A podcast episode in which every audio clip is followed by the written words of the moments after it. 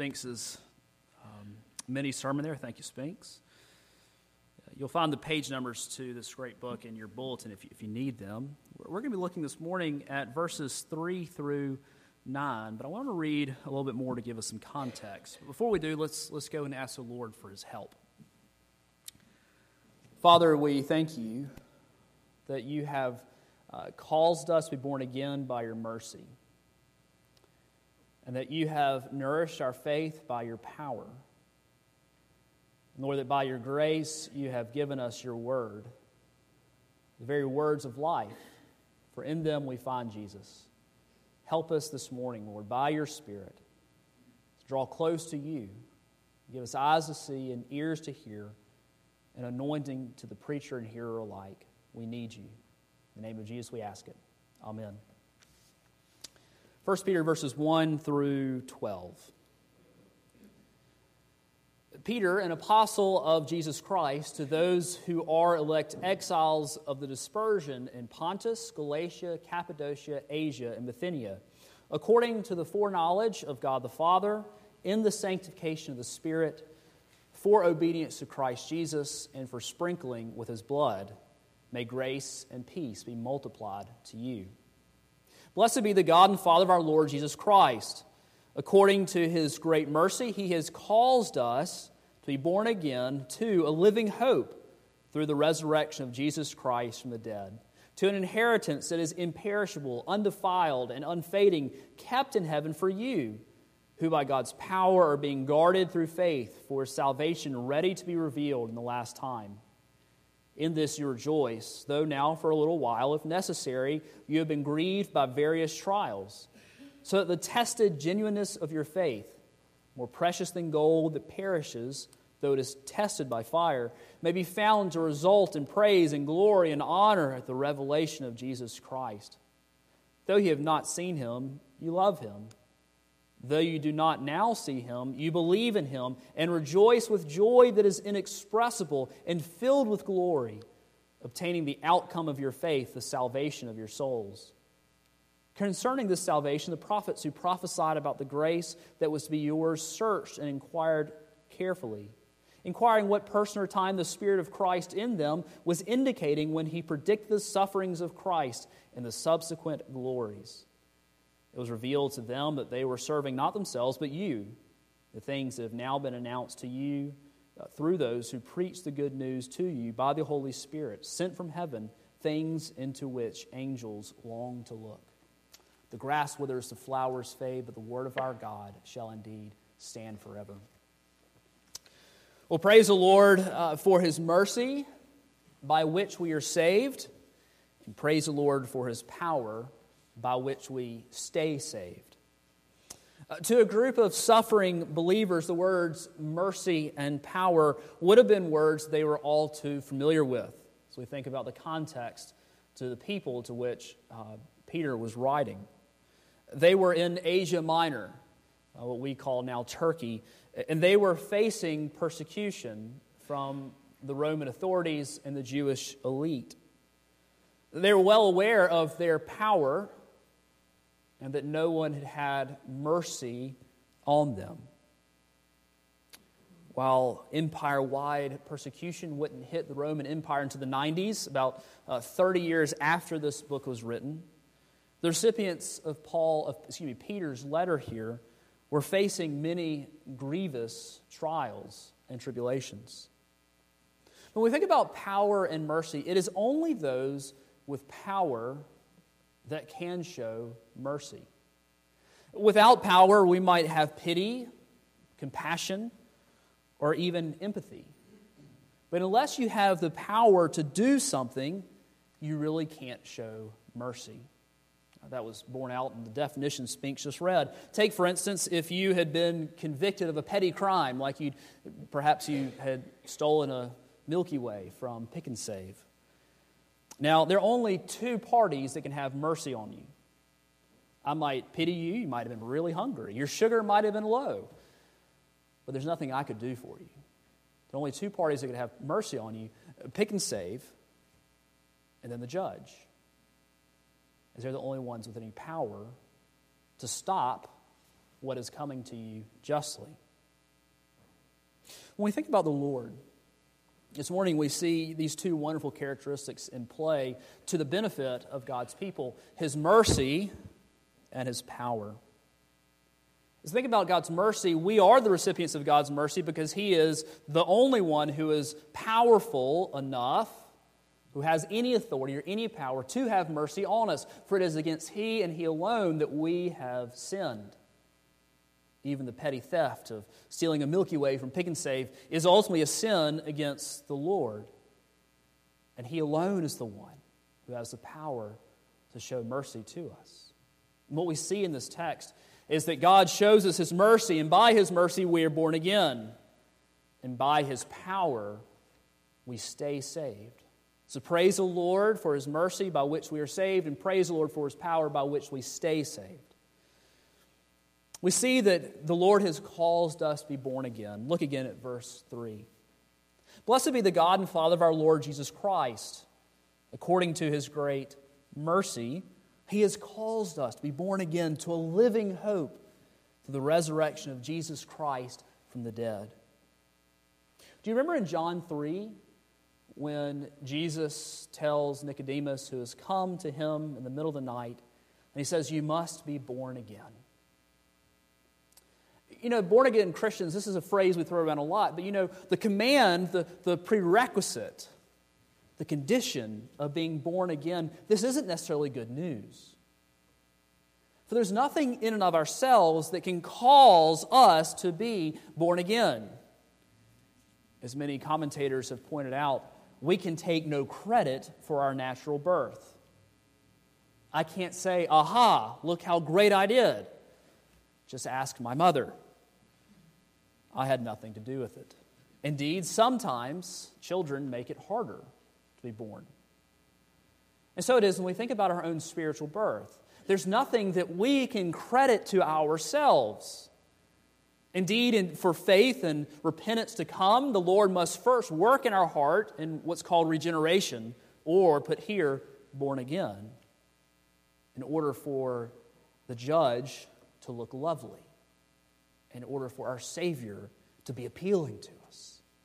And so, by His mercy, we who did not deserve it, by His mercy, we have been caused to be born again, with all the action here placed on our Savior and our God. There's difference between, difference between grace and mercy. Uh, grace is giving us that which we don't deserve. That certainly is in play in salvation. Indeed, most of the time we speak of we are saved by God's grace, and that is true. But here, Peter is focusing on the other side of it. That in order for God to give us something that we don't deserve, that is salvation, He must also withhold from us by His mercy that which we do deserve. And He has done this by the sprinkling of Christ's blood upon us, as we read as we read last week in verse 2. That he would withhold his mercy upon his son so that he might have mercy on all those who call upon him. What did he withhold from us? What did he not give us? It was his wrath. It was his fury. It was his righteous anger. It was his displeasure. It was what the legal requirements of the law demanded for those like you and me who have sinned and do continue to sin in thought, word, and deed. All of these things the Father has poured out upon his Son Jesus. That we who call out to him for mercy and salvation may receive it. By his mercy, he has caused us to be born again. Indeed, there is a lot of great reason here to praise the Lord, isn't there? When we think about who the objects are of God's mercy. But He has made us, He has caused us to be born again to something. We use this uh, wording a lot, this phrasing a lot. If we think about it, so and so was born to a good family, so and so was born to a, a bad family, two good parents, two bad parents. The Lord has calls us to be born again to something, and here we see two things. The first is a living hope. I love this. Um, I love this phrase, by the way, a living hope. I was trying to think this week what the, ob- the, opposite of this would be. Maybe a, a, dead despair, a despair that would never live or never, um, never end. Perhaps that might be one of the definitions we could use of hell. But the Lord has given us, has caused us to be born again to a living hope, a hope that is vibrant, thriving, and alive, based upon the resurrection of our Savior.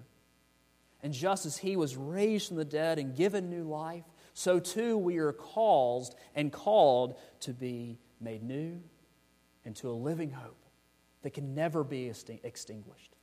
It is like a candle that, that, that goes on forever and ever. Nothing can extinguish it, nothing can cause it to go away. We have been given a new and living hope. Is our life characterized by this living hope? Is your life? characterized by a living hope?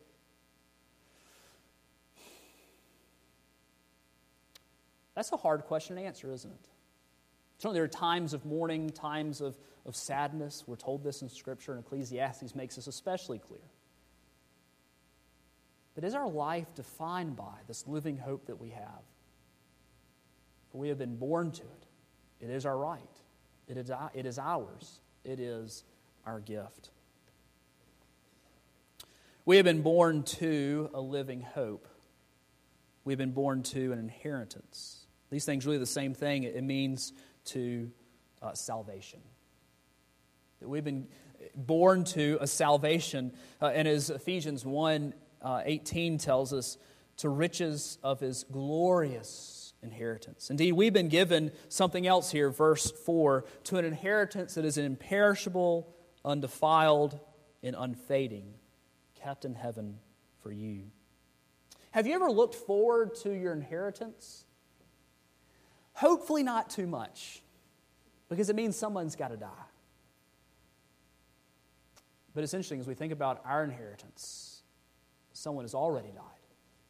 Our Savior has died, and He has gone through death so that we might not die. Not really. Our bodies will die and will be buried in the grave until Christ comes again, but we will not experience a second death. We will not experience hell we, upon our death, we will wake up in heaven and experience a true living hope like we've never experienced it before. This inheritance that we have is imperishable, undefiled, and unfading. It is imperishable. This word is used elsewhere to speak of the immortality of Christ. Unlike a ripe piece of fruit, which might be delicious for days but soon rots and perishes, our salvation does not perish. It does not end, it does not spoil. It is undefiled, something that is pure and unsullied. It is untouched and untouchable by anything that would render it unclean. It is unfading. As glorious as these ferns are, as, um, as pretty as the tulips that I, I bought for Christy for Valentine's, these things will fade, but not our salvation. Do we really value our inheritance, our salvation like this? Many of you know that I've always wanted a truck. And, uh, and the Lord gave me what I wanted, but in a way that kept me very humble. As a year ago, my uncle gave me my inheritance before he died. He's still living, by the way. The caveat was that I would do his funeral uh, when it comes. Now, he gave me my inheritance, a 1991 Ford Ranger. Many of you saw this truck. It was two tones, silver and rust. Uh,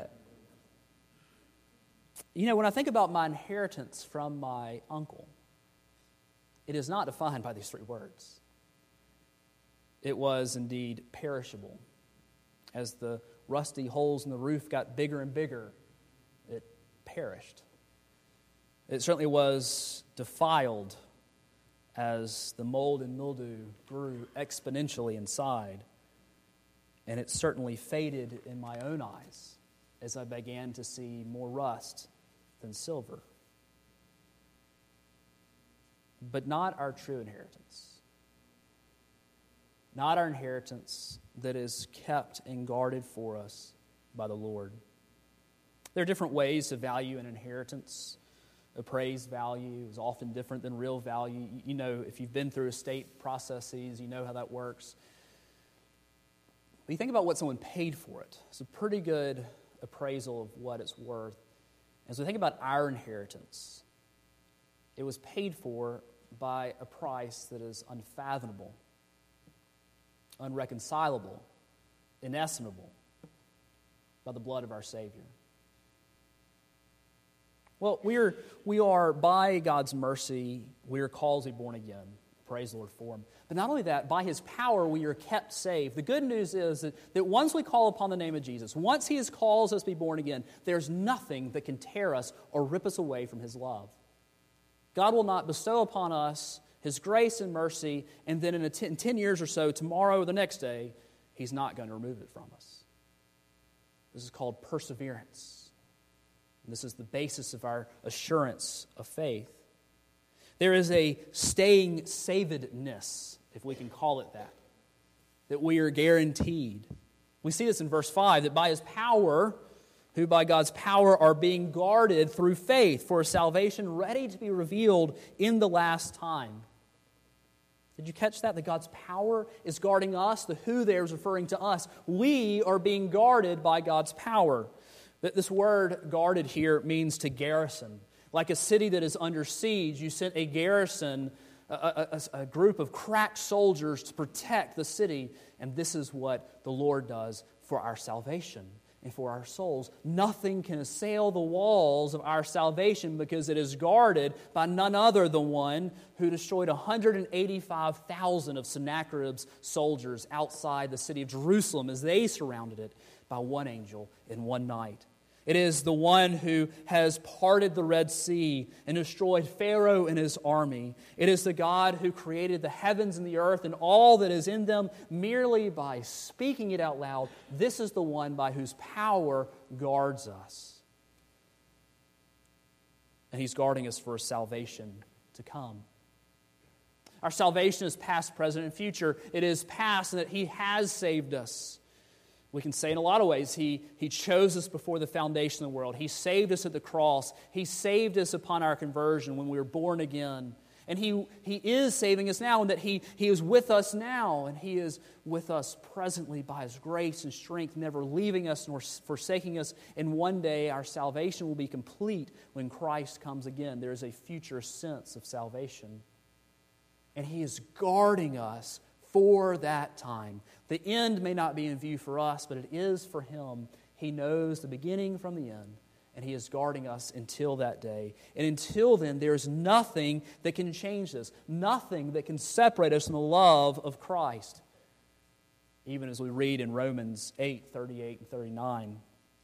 For I am sure that neither death, nor life, nor angels, nor rulers, nor things present, nor things to come, nor powers, nor height, nor depth, nor anything else in all of creation will be able to separate us from the love of God in Christ Jesus, our Lord.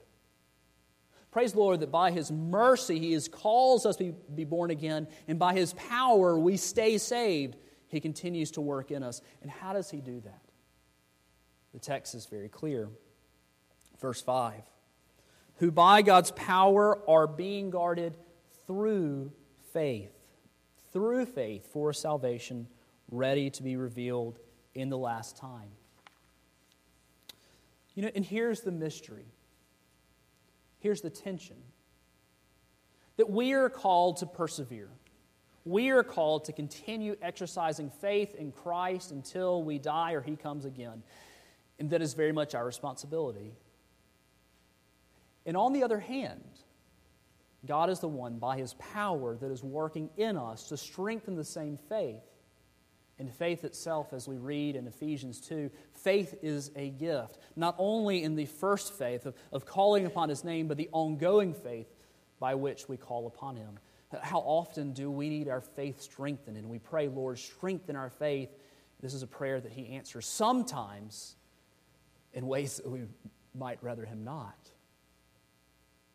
For how does he do that? He does it by trials and tribulations. Verses 6 through 7 tells us that how God strengthens our faith by his power. In this you rejoice, though now for a little while, if necessary, if need be, you have been grieved by various trials so that the tested genuineness of your faith, more precious than gold that perishes, though it is tested by fire, may be found to result in praise and glory and honor at the revelation of Jesus Christ. God, in His power, brings trials and sufferings into our life that our faith might be strengthened. How often are we tempted to think that God is weak? Have you ever struggled with that thought? That something has come into your life that surely, if God knew or if God were strong enough, He would never have let this happen in my life. But the opposite is true. For it is by God's power that He protects you from things that really would undo you. Can you imagine going through life without the power of God protecting you? Oh, brethren, how awful that would be. But God, by His power, strengthens our faith by bringing trials and tribulations into our lives that we might be made more like Him. He's going to compare and contrast this process with gold here. On the one hand, it's very much like gold, what God does in our hearts, God does in our lives. If you've ever worked with molten uh, metals, we've talked about this before, that you first heat it till it is, heat metal until it is molten, until it is liquid, and it can't be just molten, it has to be really liquid, it has to be really hot. So it has to be heated through pressure, heated through fire, and then you throw in what's called flux, and it, and it draws out the impurities, and it is a violent process. Flames go everywhere so that the impurities can be skimmed out. And this is what he's doing in our life. He is strengthening our faith and burning away the impurities. Sometimes these trials are things that come and go, but I love what Peter says here. Though now for a little while. No, for a little while. Sometimes God's version of a little while is different than ours, right? Surely there's an amen for that one. Because sometimes a little while is for all of our lives, that He might strengthen our faith. But there's something much greater than our comfort, leisure, or even health that is in view here. It is that by His power He might guard our salvation by strengthening our faith. Imagine, though, how much stronger um, Abraham's faith was after the trial of being called to sacrifice his son. Imagine how much stronger Moses' faith was after he had seen uh, Pharaoh and all his army destroyed in the Red Sea.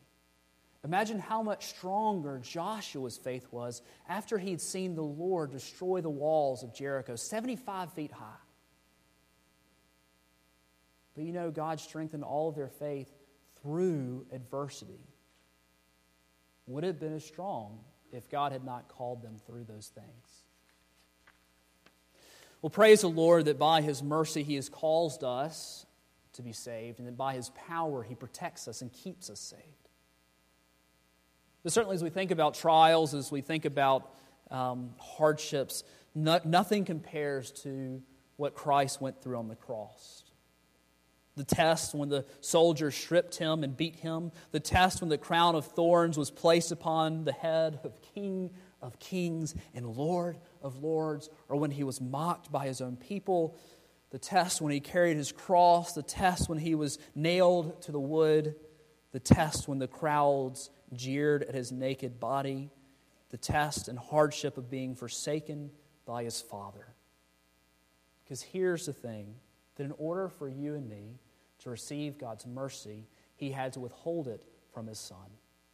And that Christ would set aside his power for a time in order that he might die, that we might be sprinkled with his blood and might be kept and guarded for salvation that is ready to be revealed at the last time.